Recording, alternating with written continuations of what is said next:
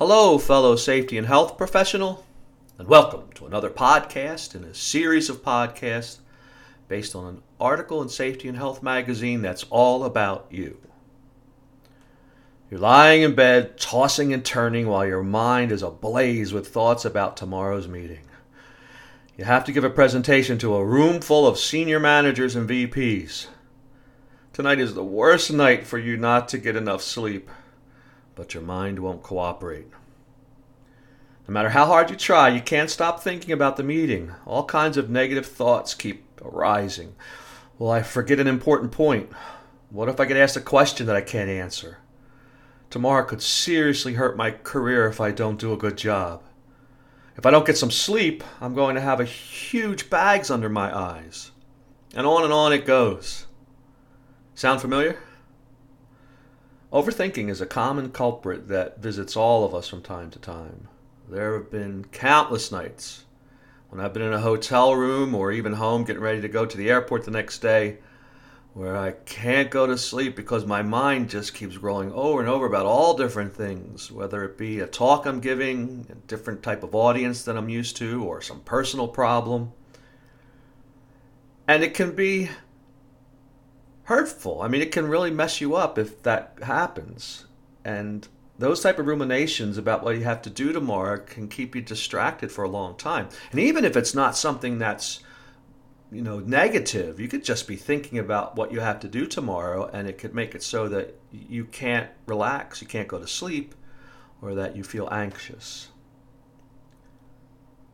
Now, it could be helpful to think about what if scenarios even before you go to bed at night or during the day, you think about like, what if this happens wrong or what if that happens wrong? In fact, if you listen to the podcast from May's article, I talk about that, about thinking about things that could go wrong so you can be prepared for it. But when a cascade of thoughts don't stop and you want them to, it can be distressing. Here's some tactics I use when I want to get some relief when I'm overthinking, and they help to varying degrees. First off, recognize what's going on. Often we get caught up in our thoughts and we don't realize the fact that we're overthinking. And developing the skill of recognizing early on that you are overthinking, it will help you quell the barrage of needless thoughts. When I first started doing this, I don't remember where I learned it from. I didn't believe it would make much of a difference that I all right, recognize that I'm overthinking, but it does. Once I realize I'm overthinking, I'll tell myself something like, You're spending too much time on this, Richard. You know, I'll think to myself that, All right, I shouldn't be doing this. What works even better is if I say to myself, I don't need to think about this now. I'll have plenty of time while I'm on the plane tomorrow to think about this, to review what I'm going to do, or I'll say, even if I'm not going on a plane, that tomorrow I'll spend some time uh, during lunch thinking about this. The simple act of reassuring yourself can reduce your anxiety and may stop some of your agitating thoughts.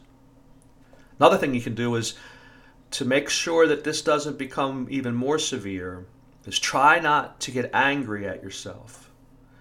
Getting angry always causes harm to your mind when you are trying to relax and go to sleep. Especially if your thoughts are keeping you awake, don't get mad about it. I used to do this all the time. I would have to get to bed because I had something important the next day, and I'd be up and two in the morning. I'm furious. I'm like, oh man, I can't believe this. Well, when you get upset, it adds energy to your thoughts. Realize it's not your fault. Of course, you don't want to purposely keep yourself awake. One thing that helps me is when I try visualizing something I enjoy. I usually visualize taking a walk with my dog Izzy on a nice day because I walk her regularly. So I picture that. It's easy to picture that. Sometimes it doesn't work. Sometimes I'll stop thinking about giving Izzy a walk and I'll all of a sudden have those thoughts again. But sometimes it does work. Sometimes I'll be thinking about taking a walk with Izzy, picturing it, and next thing you know, I'm waking up. I fell asleep while I was doing it. Slow down. This tactic I had learned from reading a book by Jon Kabat-Zinn. He's uh, a pioneer in the field of mindfulness based stress reduction. When you are disturbed during the day by overthinking, or at night by overthinking, try slowing down. Your body may be sending signals to your brain that stimulate stressful thoughts. For example, if you're on your way to inspect a work site and it's a busy day and what you have to do at that work site is one of a dozen different things on your mind. Notice how fast you're walking. You may be surprised that you're really hustling along. Not that there's anything wrong with that, but it's sending signals to your mind that you are rushed and overworked, even. Slow down for a bit and pay attention to your environment, pay attention to how you feel and to what's going on around you. Even if you only do it for a moment or two, that'll start sending signals to your brain that will calm your mind. Extensive research on the mind body connection shows that what your body is doing strongly affects your mind and vice versa. When you can't sleep, do a body scan. Pay attention to different parts of your body, and if you notice something that's tense, like your shoulders or your jaw, purposely relax that part. In turn, your mind will relax. Here's a tactic that works a lot of times is to write down your thoughts. I do that sometimes before I go to bed, even before I have any problem laying there and having too many thoughts. I'll sit down, write down a couple of things that I'm thinking about or the problems I need to solve. I like to write on a piece of paper with a pen. Not all the time, but I like doing that because for some reason maybe the tactile movement uh, makes it more effective. But you can certainly do it on a Word document or some other type of uh, document on your computer. Just the act of putting those thoughts onto a piece of paper or onto the screen will relieve your mind and make it so it doesn't need to feel like it has to think about those things. You've already done it, you've already put it to the side. And finally, pay attention to your breathing. This is my favorite tactic to help me calm down, help me reduce my overthinking. Just pay attention to your breathing.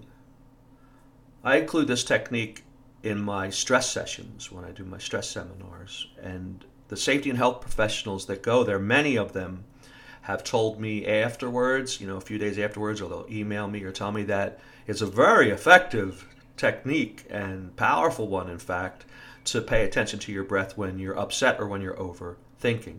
Now, this isn't formal meditation, though that works. I meditate every day and it helps me a lot.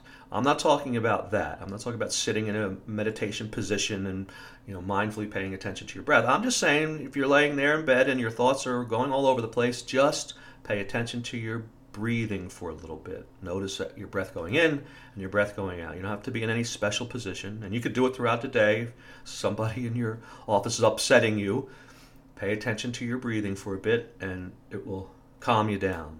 What's great about this tactic and why it's my favorite is because you can do it anytime, anywhere.